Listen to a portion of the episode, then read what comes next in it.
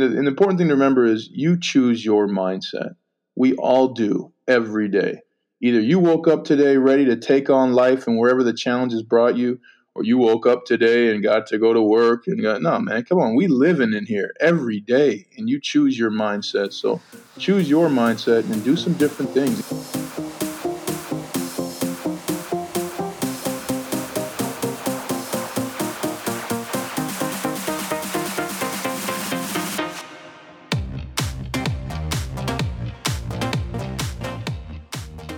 Listening to the Maximum Enthusiasm Podcast, the exploration of life fully optimized with Megan Hopman.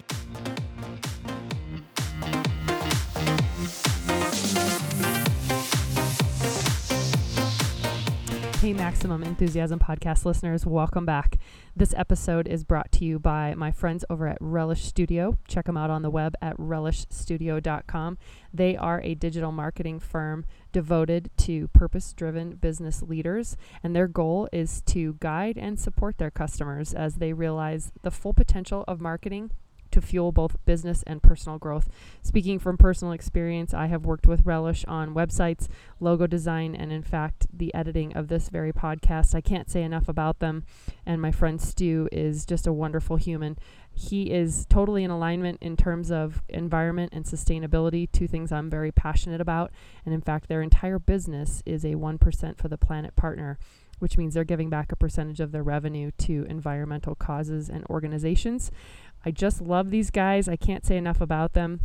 If you decide to check them out and you want to hire them for a new job, make sure you mention the Maximum Enthusiasm Podcast to them, and they will offer you a 10% discount off of their normal rate on their first engagement with you. Check them out, relishstudio.com.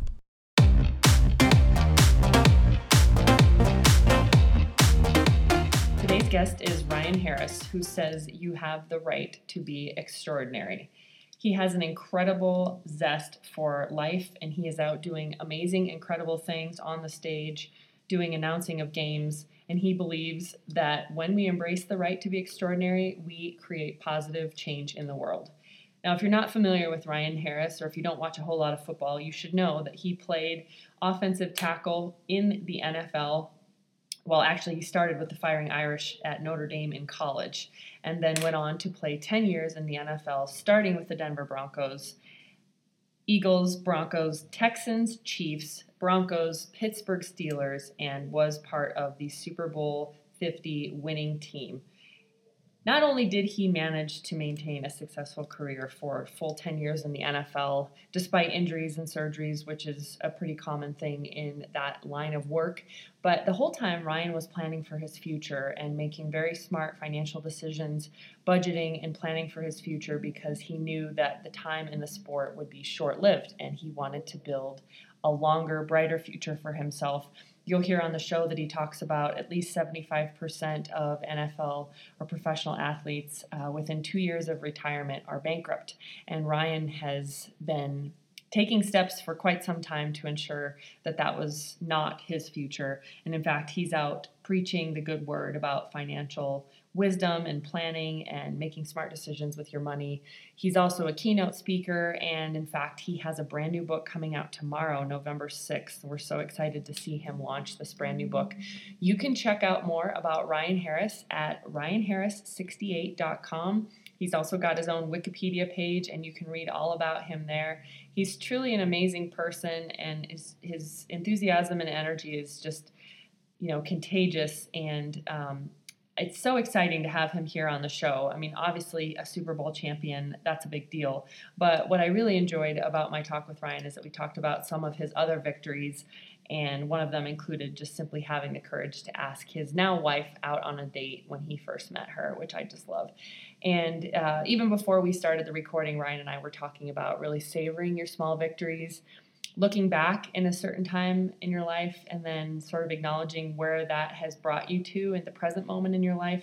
When we recorded this interview, he was in a hotel room in Chicago, I think it was, and he was remembering that the last time he'd stayed at that hotel, he was there with the team, and he didn't really get a chance to enjoy the hotel that much back then, but now he was there for a speaking engagement, and he was just sort of recalibrating and reflecting on how much had changed in his life, the good, the bad, and the ugly that had happened, the blessings in his life, and I very much like to do that too. I kind of reflect on those landmarks.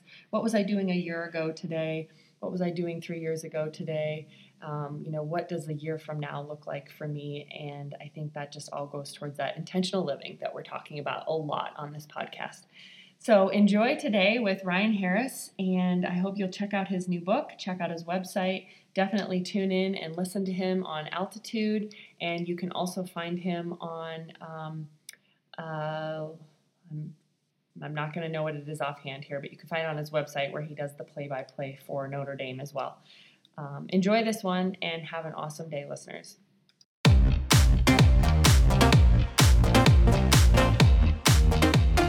But we're staying at the JW Marriott, and it's interesting because last time I was here, the year we won the Super Bowl, and we got in late after a snowstorm, and Coach Kubiak canceled or shortened meetings. We used to have like 2.5 hours worth of meetings, and he shortened them to like 30 minutes, which was great for us because really by then the hay's in the barn. If you don't know the game plan, right. You're not going to win. So. We got here, coach slashed the meetings, and we won the game with Brock Osweiler nonetheless on the road. And then after the next week, I was like, hey, coach, that meeting schedule is pretty good for a win, huh? Keep it up. So then he cut meetings the rest of the season. And I was staying here. I was like, God, this would be great to stay again sometime when I don't have a bunch of stress on me. And so here I am. Here we are.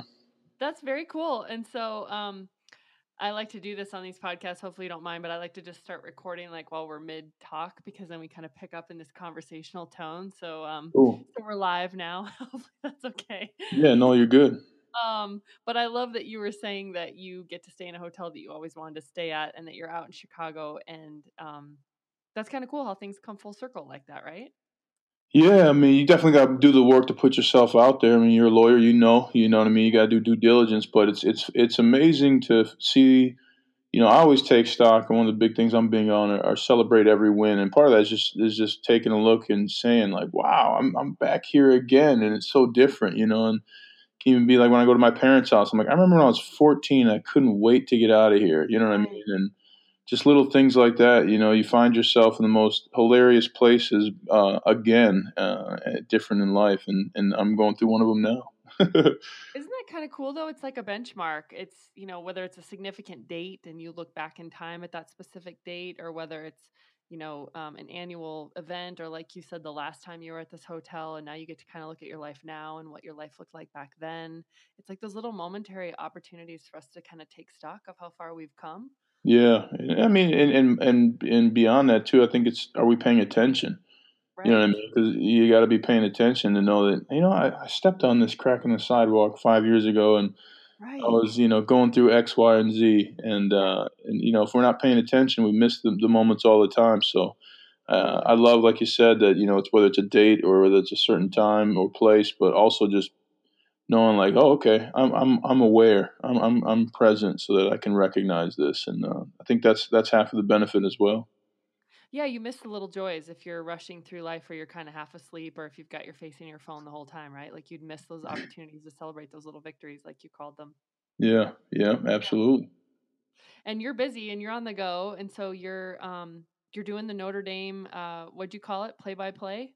Yeah, so I'm the color analyst at Notre Dame. I got a weekday show in Denver from 10 to 2. We talk sports on Altitude there. So we're the home of the Nuggets and the Avalanche. I also do Altitude TV work on the Let's Talk Football show. Also do the Fantasy Football Hour in the Trenches segment that goes to over 100 million homes. And then I also do CBS post-game work on select games in Denver. And then I do post-game work for CBS down in the spring. So staying busy in retirement and enjoying myself.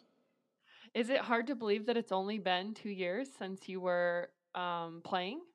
It is. And especially too, when I think about, the different things too. And I also got a marketing company when you search for shoes or a bicycle, I know you're a cyclist, and then all of a sudden the cycling gear follows you around for 3 months. Yeah, that's us. So you're welcome. But thanks a lot for that.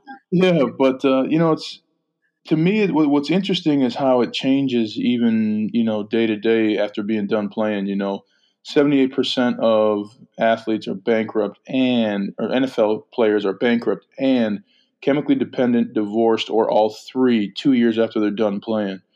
So this 2 year mark was big for me, has been big for me, and a lot of change and transition. And as much as I know that I prepared for it, you know, it was interesting to experience some different threshold moments during it. And to be 2 years out in the same hotel that 3 years ago I was here and we won a Super Bowl is just kind of like, man, we're time doesn't stop. That's magical though.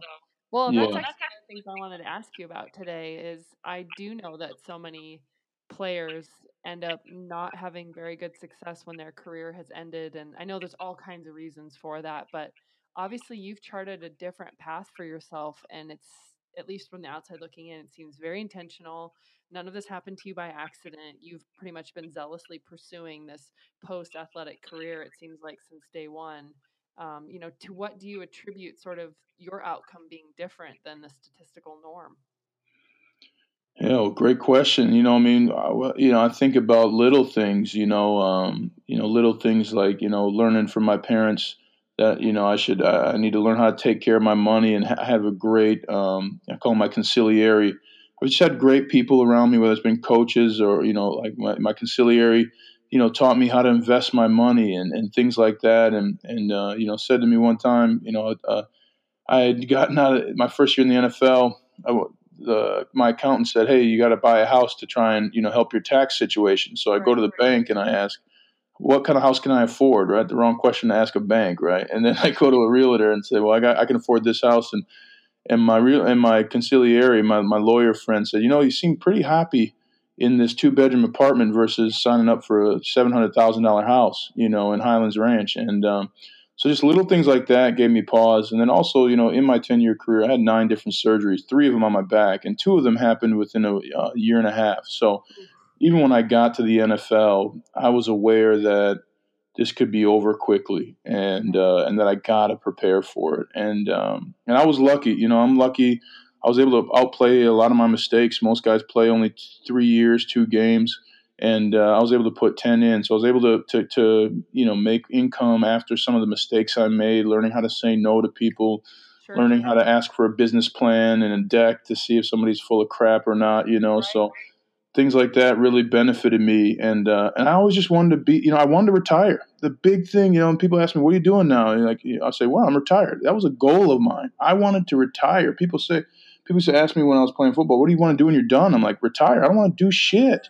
You know, at the morning after my high school graduation, 8 a.m., I was running 18 400s on a track in the morning. Like, I've been working since I was 14 for this, and I wanted to make it count.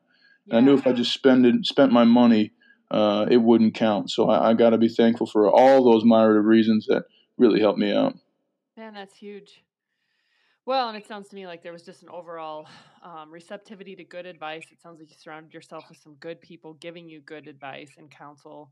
And then also, I think it just comes back to your general awareness. Like, you just strike me as a very aware person that's kind of picking up on things and someone who's intentionally trying to build this best life possible for himself. I love your quote that it's your right to be extraordinary. And it seems to me like you're pursuing a very extraordinary life on and off the field, doing really cool things. I mean, you just wrote a book, right? It comes out at the beginning of the year? Yeah, it comes out Tuesday. Yeah, 11/6. Yeah, I find it on Amazon.com, Mindset for Mastery. Yeah, I mean, you know, and you know, I thank you for the kind words. And yeah, definitely listened and definitely paid attention. I also had, you know, Mary Anderson's a woman in Minnesota who really taught me about wealth. And to me, wealth doesn't look rich. You know what I mean? If you don't know watches, you'd think that somebody with a Cartier had a, you know, $100 watch on. You know what I'm saying? And right. So I really learned that, you know, I was paying attention that, you know, the wealthy people really help. And Rod Smith, the receiver at the Denver Broncos, longtime receiver, should be a Hall of Famer. You know, one time we were walking out of the locker room and a bunch of guys were looking at like you know, they have their Lamborghini. The NFL parking lots are amazing. You walk out of work and you're like, am I at some high Wall Street firm in New York? You know, and then there was Pat Bowlen, the owner, and he was just in a, nondescript, General Motors vehicle. And he was like, now pay attention to who has money and who's wealthy here.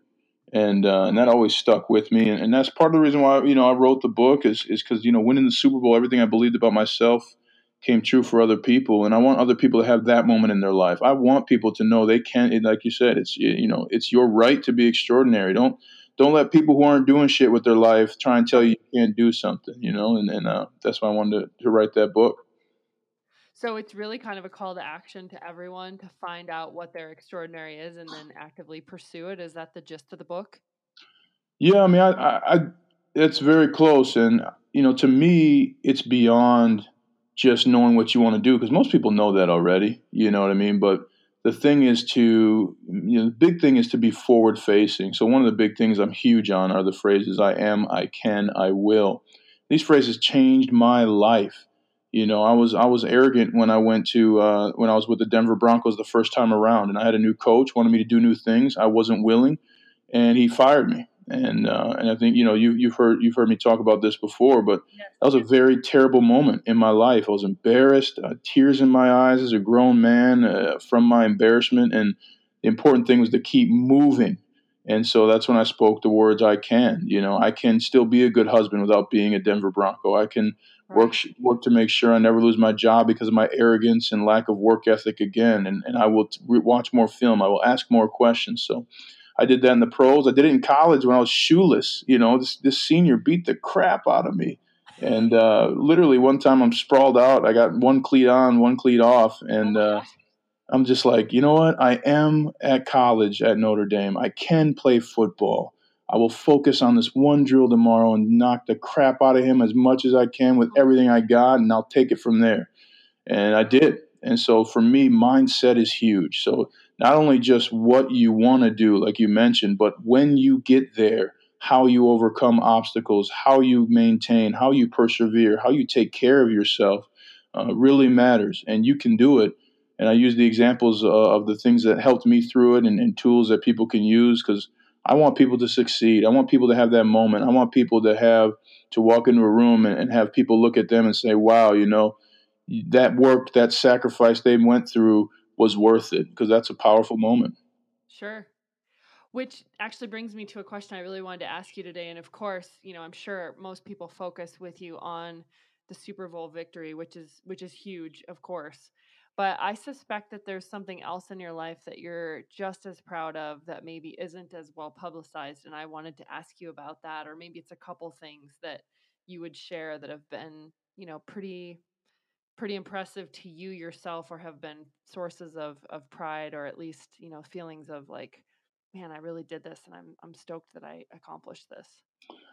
Yeah. I mean, another great question. The first thing that comes to mind is meeting my wife, and having the balls to go up and ask her number, I talk about all, I met, my teammate had a charity event.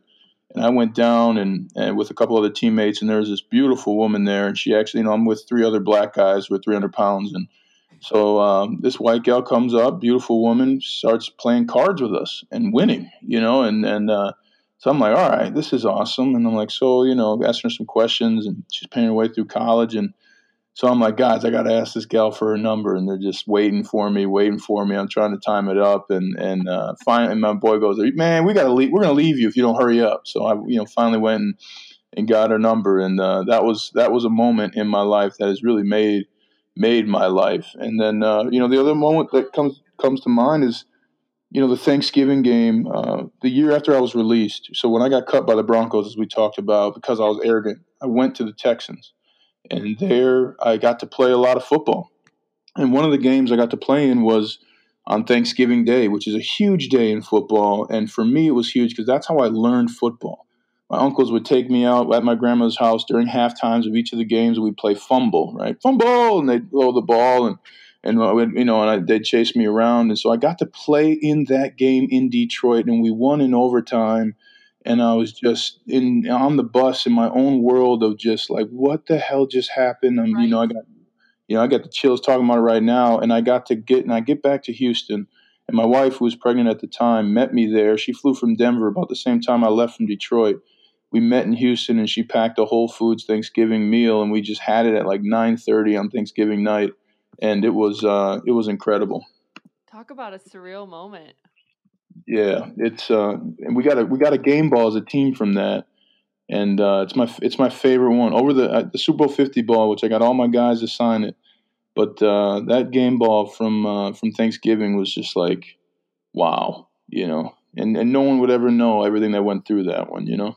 Right. But as you said, that's honestly how you grew up playing the game, was being outside on Thanksgiving Day, which I think is pretty typical. You know, if the weather's decent, a lot of people go outside and throw the ball around. And I love that all, again, comes full circle for you into that really powerful victory in overtime, no less.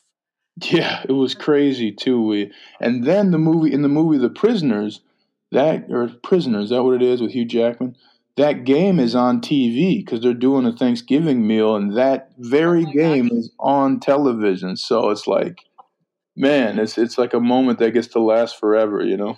I'm feeling a little like we're in Matrix there for a second. I'm telling you, right? It's like there's layers to this thing, man. Quantum physics. I'm a believer. That is so neat. That is so cool. And, I mean, we can't overlook the fact that you played ball for Notre Dame, which is, you know, most people's dream come true right there, to play college ball there. And you played a lot too, and so you've just had quite a career, and yet you strike me as someone who's just always been pretty grounded and humble and connected, and maybe you're more humble now than you were, but to what do you attribute that? Like, you've always kind of had your feet squarely on the ground. Well, you know, I had to, you know, I and part of it is being a multiracial kid, you know, growing up in Minnesota. You're not, you know, you're too black for the black kids, or you're too white for the black kids and too black for the white kids. So I had to be early. Yeah. So, you know, growing up multiracial, I had to figure out who I was. And I also had to figure out that what people thought about me had nothing to do with me and what I wanted to do. And, you know, my grandmother, who's since passed, we named my daughter after her. She left the farm at 16 to go to college at Berkeley, or college at the University of Minnesota, got an art degree, and then went to Berkeley and studied and taught art, came back and had 6 kids. And she would always say, like, don't do something someone else has done. So for me, that was big. I was a fat, chubby little kid who loved food too when I was little, so I got made fun of a lot. And in football, I finally had a place to be big. So that really brought me down and humbled me, so that when I had success, I wasn't rude and mean to people.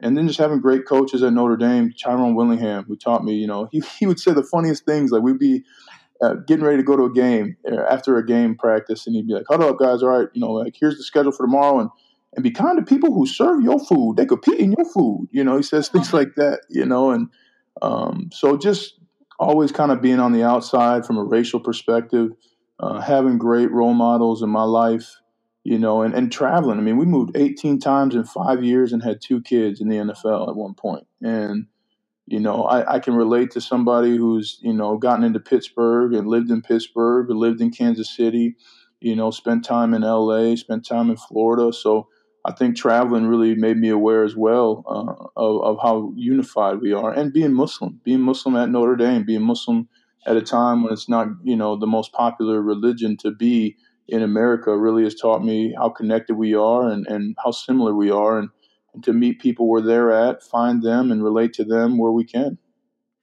And you seem to just do a really good job of that, Ryan. I mean, as you mentioned, I've heard you speak a couple times and we've interacted, and both times you spoke, you had really great, totally different things to share based on the audience that was there. And I just really respect the fact that you have stories and experiences that you can share that are relevant to the audiences that you're talking to. And as you're talking about sort of this racial space where you found yourself, where you kind of felt like you didn't fit into either category, and then combined with so many moves, that certainly will keep a person humble, because you don't ever really even get into a real routine or get into a pattern, or really ever drop roots before you're off to the next place and you're meeting new people. And I guess what comes to mind for me is I could see myself becoming a bit of a chameleon, where I'm just trying to be whatever these people are wanting me to be in this new environment. And yet I feel like you actually went the other way where you became even more firm in who you are.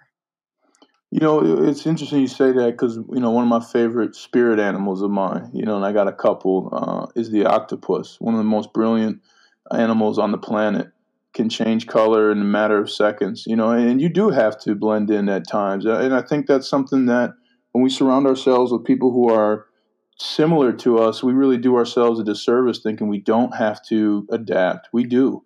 You know, if you want to go to a black tie affair, you got to have a black suit. You know, if you want to go and be respected in the bank, you have to know what you're talking about. You have to know terms like equity and interest rates and leverage. So, I mean, you know, for me, I just accepted, you know, being able to move in a situation, but also be myself and be present, because that way, you know, I always ask myself, you know, who am I and why am I here?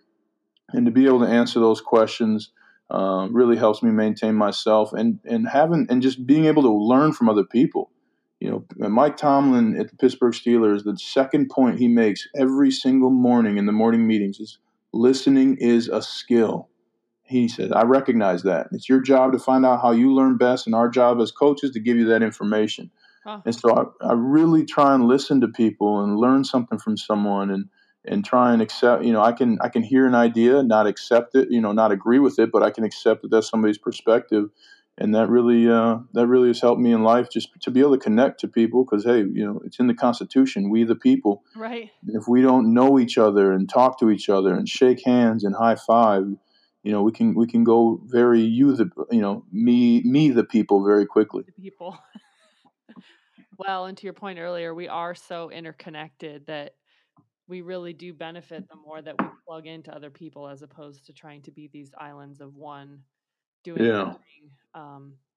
We're all more similar than we are different. And I'm sure you've seen that play out in a variety of ways on teams and in different states and different cities and everything else. And, yeah, I mean, you say teams. I mean, and that's part of it too. Is like, you know, I go to a new team, and on team, there are no teams who win championships in the NFL from Ohio, right? I mean, you're from all over. You got to get to know each other. You got to accept someone else's music. Even I used to hate EDM, dance music, because I had a teammate who played it every day. Now I love it. You know, I run to it.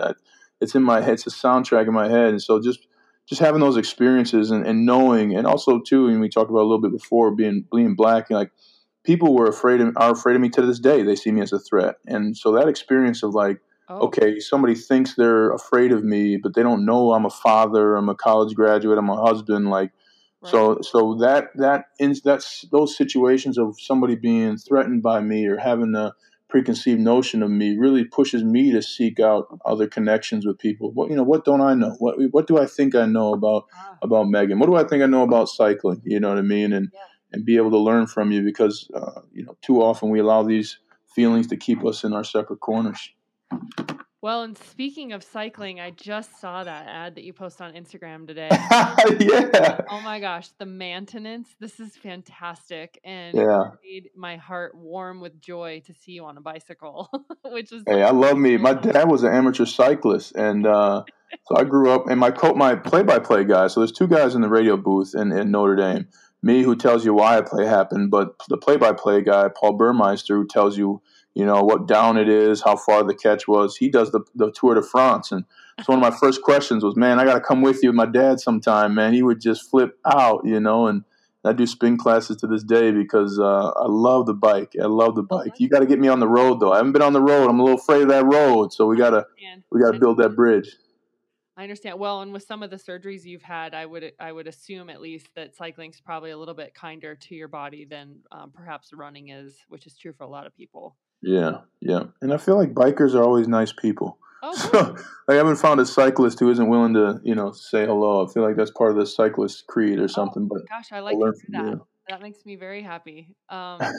Yeah. So the whole point of your Instagram kind of maintenance today was all about just making a pitch for some kind of daily activity. And I love how your message is that it doesn't have to be this big, epic workout. It just has to be movement of some kind.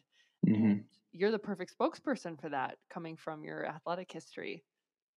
Yeah. And you know, and now as a retiree, I ain't trying to work out that hard. You know what I'm saying? I ain't trying to do it. So I'll take the stairs when I can, you know, and it's, you know, I'm fortunate that, you know, UC Health, you know, approached me and said, hey, we want to do something regarding men's health. And awesome. And I love that because, you know, especially as men, we do not seek help. We do not talk about what's going on. And it has, and I had a teammate who killed himself because of it. I have former teammates who are addicted to pain pills because of it. And so it's so important to me that young people of all colors and men of all colors understand, like, we got another video that's coming out about yoga. I'm huge on yoga. I've been doing it for 15 years, and awesome. People call me every name you could think of for 10 of them. And in the last 5 years, they've been like, oh, man, let me come to yoga with you. You know what I'm saying? So cool. I just encourage, you know, men to talk about it. You know, I had a mental performance coach all 10 years of my NFL career. And being able to talk to somebody about the pressures, what I'm thinking about, or what relationship matters or is affecting me before a game was really helpful and helped me be a better leader. When I saw a teammate struggling the year we won a Super Bowl, and not to go into him and rip into him and say, hey, man, you're sucking right now. We're going to lose because of you. But instead saying, hey, I used to make mistakes in the game too. What I started doing is writing down everything the coach said during the week in a notebook and then going over those notes. And sure enough, the next day he had a notebook in his hand and pens, and he took notes, and he became a better player overnight. So it's important to me and to encourage men specifically, like, you want to be a tough guy, do some new shit, do something different. Try something new, be uncomfortable, do some yoga, get some cycling, be active, because just being, letting life happen to you is no way to live. No. And you can still be the hard guy, but I think it's important to understand that you, whether it's the exercise or yoga or meditation or therapy or whatever, men and women, we need outlets for our stress. And I think men, as you said, are guilty more so of keeping that stuff deep down inside where it starts to really kind of eat at a person. Yeah, and the toughest cats in the NFL, bro. You should see them when their daughters come around. You know what I'm saying? Like yes. the one man I'm thinking about right now. I won't say his name, you know, because I'm sure he'd be embarrassed because his whole persona is this big bad, and he is. Don't get me wrong, he's a big bad dude. But when his daughter, his daughters came to the facility. Oh man, dude, they were, you know, rolling all over him. He's playing with them, kicking a soccer ball with them, picking them up, you know, doing hair in the locker room, and I'm like, man, this is what it is to be a man. It's not about being, you know, tough and winning it. You can't win breakfast every morning. Who can you share breakfast with, and can you enjoy breakfast with? And so I was fortunate to learn that in the NFL with some of the men that were around me, and try and pass that on to anybody I can. Well, you certainly seem to be doing it, and I just love how you're the spokesman for what I perceive as so many good things, like living a life that's extraordinary and also of intentional, you know, choices and challenging yourself to be a better person. And you're writing this book, and you're doing these public speaking engagements, and you're play-by-play, and all these really exciting things. And so, you know, where's your mission going to continue to press people to chase this extraordinary life? Are you just trying to get out there as much as you can to spread that message? You know, I'm trying to build connections. You know, one of the big things for me in the atmosphere we've found ourselves in is that we do not see each other anymore as human beings. And I was watching a piece with a white nationalist, and he was saying, listen, I don't know you people, and I don't have anything against you people, but one more of you in power is one less of me in power. Oh. And I want to preserve my culture. And I understood what he was saying, and yet I don't accept that. I don't believe that's historically accurate. I believe, and I think historically you'll see that our best accomplishments have come from working together. Despite that. So for me, I'm just really pushing to make connections. You know, after we won the Super Bowl, we did a signing, and this woman came up to me and she goes, you seem like a great Christian boy. You know, and she goes, and thank God you're not one of those Muslim terrorists. Oh boy. So I said, well, you know something was interesting? She's like, what? I'm like, wait a second, do you like football? She's like, I love football. I'm like, you like the Broncos? She's like, oh, that's why I'm here. I'm like, are you happy we won the Super Bowl? She's like, of course. I'm like, well, guess what? I'm Muslim. Did you like me before I just told you that? She's like, of course. Well, I guess I did. And she just kind of walked down the hall, down the row of tables, and was kind of looking back at me like, what? She thought I was something totally different, was happy to know me there. And now when I don't fit in that box for her, she had to kind of like, well, I guess some Muslims are okay, you know? So I want to build as many bridges as we can. And I want to encourage people to go for it as much as they can. I mean, the Kansas City Chiefs told me before I went and won the Super Bowl that I had no more football left even after I started 16 games for them. I went on to start 19 more games and win a Super Bowl the very next year. Those moments are all around us, whoever we are, and I want to encourage people to go for those moments and get those moments and build through them and find out what you can do in them. And in that way, hopefully we can meet at some point for dinner or on a podcast and talk about what we have in common and laugh about our failures. And in that way, we, the people, become better. Well, and you really are, I mean, breaking down so many stereotypes kind of across the board. And I feel like bridging those gaps and bringing people together that, I mean, you have that unique set of characteristics and qualities that you're able to do that. And that's got to make you feel pretty good that you get to do that. Well, I'm blessed. You know, I've been able to work through a lot of things. I've earned a lot of things. And I see a need for us to come together more, to laugh more, to see each other more. And if I can, and whether that's under the banner of sport, under the banner of economics, under the banner of, you know, investing, or under the banner of cycling, going to spin class and yoga, like, let's see each other. Let's talk about each other. Let's find out, you know, the best schools in the neighborhood. Let's see what we can accomplish together. Who do we support? Who's got great ideas that we like? And, you know, I think we're in a very awesome time right now, an opportunity to really come together and do some new, different things with some great solutions to old problems. And I just want to be a part of it. And I want people to see the human beings that can be a part of it with them. So I feel like that's kind of your call to action, or that's your ask of the people that you're encountering, that and to increase their awareness and kind of slow down. But what I really hear you asking people to do is take time to connect with people, and specifically people who are different from them. Is that a fair statement? Absolutely. Get out, do something new, and also believe in yourself. Believe that you can do whatever it is you want to do. You know, I won the Super Bowl my 9th season. I failed 8 times. If I'd given up any time before that because it didn't happen, I wouldn't be a champion today.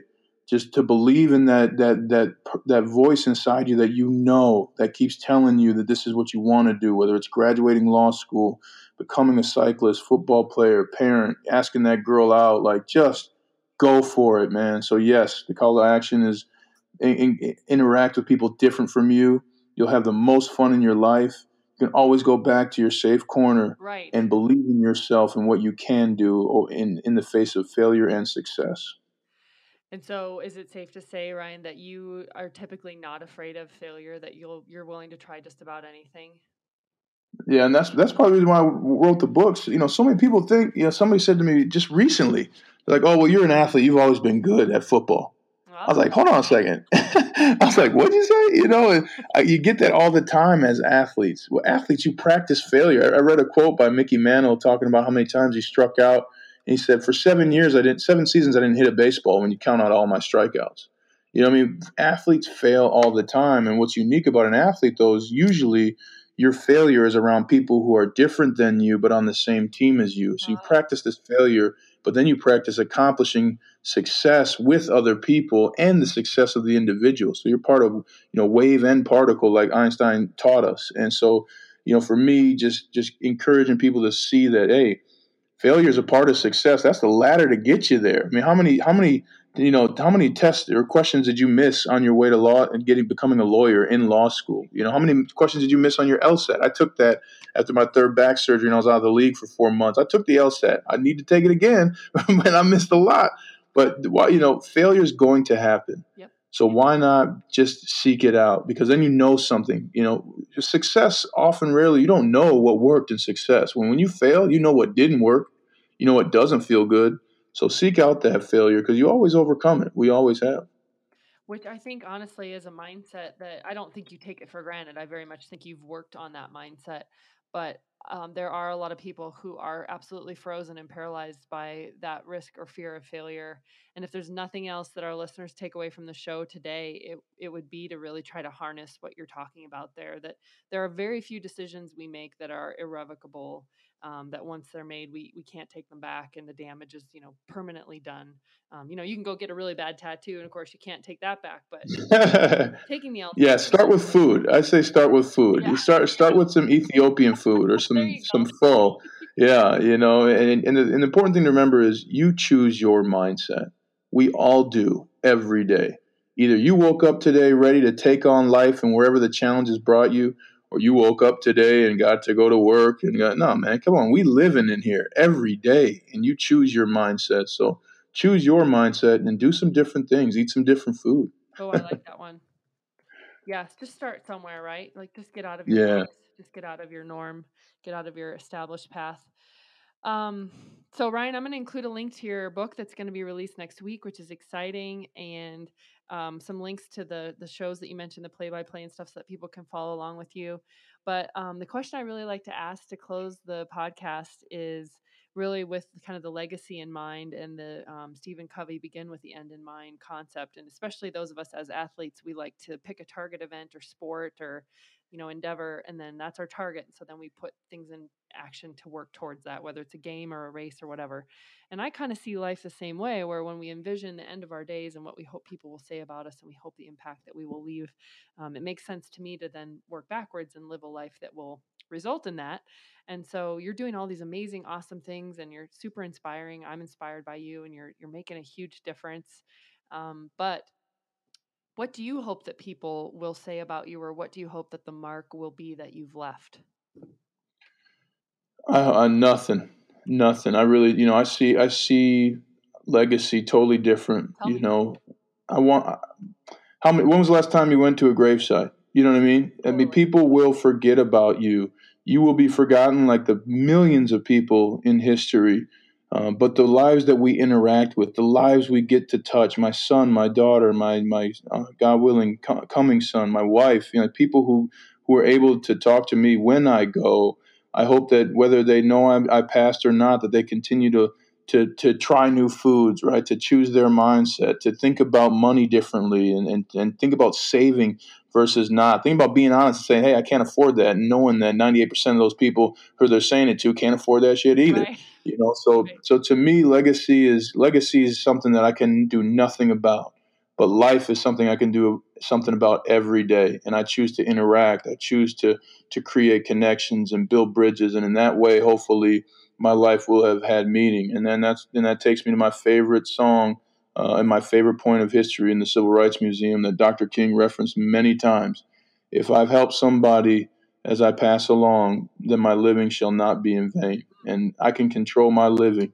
I can't control my legacy. So I'm going to focus on my living. I like that so much. Oh gosh, Ryan, you're such a pleasure to talk to and to listen to speak. I hope all of our listeners have the opportunity to see you at some point in a speaking situation, but certainly we can check out your book, and I can't wait to continue to follow you and watch where your journey takes you. Well, I can't wait to see you again. You're at these places supporting your friends. You know, you're We the People, and these great questions. We might have to get you on the show. We might have to get you. You might be getting a letter from Altitude. Look, man, I need to hire you. And I will start brushing up on my football. There you go. One of my friends just texted me, and he said, "Ask him who was more awe-inspiring, John Elway or Touchdown Jesus." Oh wow. You know, it's a great Touchdown Jesus, because for those of you who've been to Notre Dame, you know, it's such a massive building. One of the things about Touchdown Jesus that people don't know is that it was created completely without the football stadium being there. That was a happenstance. What it really is a welcome sign. The biggest welcome sign I've ever seen. And being a student at Notre Dame, I got to feel that welcome from my Catholic brothers and sisters, and everybody who goes to Notre Dame has that feeling from that site of the biggest building on campus is welcoming everyone. That's so cool. and that's the best part. That's why it's a little more awe-inspiring. But I'll tell you what, John Elway is the real deal now. Some people, you get around them, you're like, I think I'm in the presence of something supernatural right now. You look over and it's like, John said, I saw him the other day, and he's in this, you know, Navy button-down jacket. You're just like, man, are you a royal king or something? So It's close, but Touchdown Jesus gets it, and it's because it's so welcoming. I love it. You are welcoming, my friend. Thanks for making the world a better place with all that you do and all that you are. Thanks for seeking us out and putting us on a platform. You are awesome. Keep up your success and your podcast. See you soon. All right, sir. Take care. Bye. Peace.